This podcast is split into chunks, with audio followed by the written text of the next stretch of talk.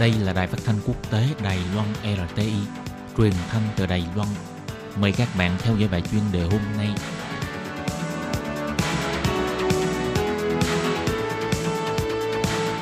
Thúy Anh xin kính chào quý vị và các bạn. Chào mừng các bạn cùng đến với bài chuyên đề ngày hôm nay. Chuyên đề hôm nay có chủ đề là Trung Quốc che giấu thông tin dịch bệnh bị nhiều nước đòi bồi thường, nhắc nhở Bắc Kinh đừng lặp lại với xe đổ. Và sau đây mời các bạn cùng lắng nghe nội dung chi tiết của bài chuyên đề ngày hôm nay.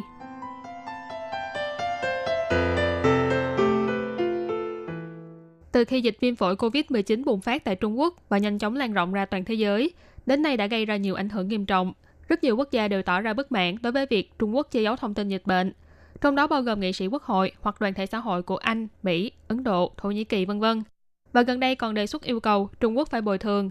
Mặc dù việc yêu cầu Trung Quốc bồi thường là việc khó khăn và có lẽ sẽ mất một khoảng thời gian dài, thế nhưng làn sóng phẫn nộ từ các nước vẫn không ngừng dâng lên, yêu cầu đơn cục Trung Quốc phải bồi thường và xin lỗi. Việc này đã hình thành nên áp lực đối với chính quyền Trung Quốc và cũng là lời nhắc nhở nước này rằng hãy gánh vác trách nhiệm xã hội quốc tế như một cường quốc thực sự.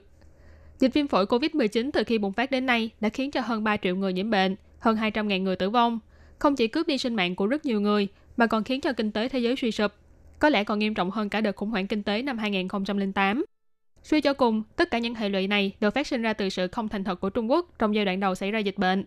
Hiện tại, nhiều chính phủ và nhân dân các nước đều như thức tỉnh và bắt đầu đòi chính quyền Trung Quốc phải bồi thường tổn thất của cải và tính mạng cho các nước trên thế giới.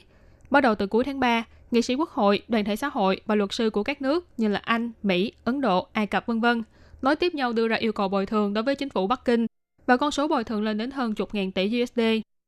Trong những lý do bồi thường mà họ đưa ra, chủ yếu vẫn xoay quanh vấn đề Trung Quốc đã biết virus COVID-19 có khả năng lây truyền từ người sang người, nhưng vẫn cố tình che giấu thông tin và nói dối với Tổ chức Y tế Thế giới WHO. Còn giám đốc của WHO là ông Tedros Adhanom Ghebreyesus, một người được cho là thân với Trung Quốc, còn lời đi lời cảnh báo của chính phủ Đài Loan khi đảo quốc này lên tiếng về việc khả năng lây truyền từ người sang người của COVID-19.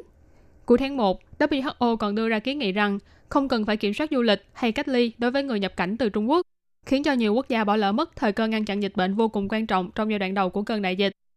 Hiệp hội Henry Jackson tại London chỉ ra, chính phủ và đoàn thể xã hội của các nước có thể khởi tố Trung Quốc bằng nhiều con đường pháp luật khác nhau, bao gồm yêu cầu Trung Quốc bồi thường theo quy định trong điều lệ y tế quốc tế được lập ra từ sau cơn đại dịch SARS vào năm 2003, với lý do là che giấu sự thật về dịch bệnh, dẫn đến đại dịch lây lan ra toàn cầu.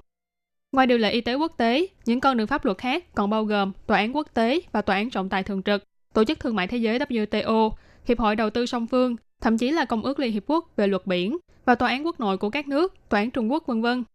Ví dụ như vấn đề xóa khoản nợ quốc gia cũng là một trong những phương án bồi thường mà một số nghị sĩ và người dân Mỹ đang thảo luận. Chuyên gia về vấn đề Trung Quốc Gordon Chang và chuyên gia về luật quốc tế tại Học viện Chiến tranh Hải quân Mỹ ông James Kraska đều nhận định rằng Trung Quốc đã phạm tội với cả thế giới, đi ngược lại với những nghĩa vụ được quy định trong luật quốc tế và điều lệ y tế quốc tế, chưa kịp thời cung cấp thông tin chính xác cho Tổ chức Y tế Thế giới, khiến cho hơn 150 quốc gia chịu thiệt hại. Vì thế Trung Quốc nên bồi thường cho sai lầm này của họ.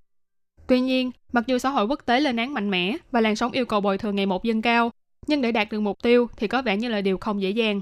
Trước tiên, Trung Quốc có thể sẽ chơi xấu, cho rằng tòa án quốc tế không có quyền tài phán trong vấn đề này, hoặc như trong sự kiện tài phán chủ trương đường chính đoạn của Trung Quốc do tòa án trọng tài thường trực tại Hà Lan đưa ra vào năm 2016. Mặc dù tòa án đã đưa ra phán quyết vô hiệu lực đối với chủ quyền ở biển phía nam của Trung Quốc, nhưng chính quyền Bắc Kinh vẫn từ chối thừa nhận, mà xã hội quốc tế lại không có năng lực để chấp hành kết quả phán quyết này. Nếu như trong nội bộ Trung Quốc đưa ra tố tụng, thì với hiệu quả làm việc của Bộ Máy Tư pháp Trung Quốc mà nói, thì cơ hội thành công là không cao.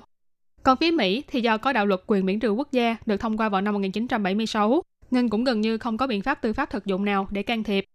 Ngoài ra, tòa án quốc nội của nhiều nước đều yêu cầu tịch thu tài sản của Trung Quốc tại nước họ. Những việc này rất có thể sẽ dẫn đến tranh chấp tài chính quốc tế, hoặc dẫn đến tình trạng Trung Quốc tịch thu tài sản của các nước tại Trung Quốc để trả đũa, cho nên đây là hành động không sáng suốt cho lắm.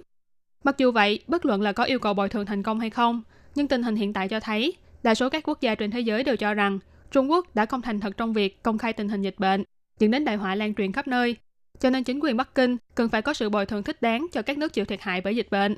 Làn sóng phẫn nộ này đã hình thành nên áp lực vô cùng to lớn đè nặng lên Trung Quốc. Hy vọng rằng áp lực này có thể sẽ khiến cho đơn của Bắc Kinh phải tự cảnh giác và đừng lặp lại sai lầm tương tự trong tương lai. Các bạn thân mến, vừa rồi là bài chuyên đề ngày hôm nay do Thúy Anh biên tập và thực hiện. Cảm ơn sự chú ý lắng nghe của quý vị và các bạn. Thân ái chào tạm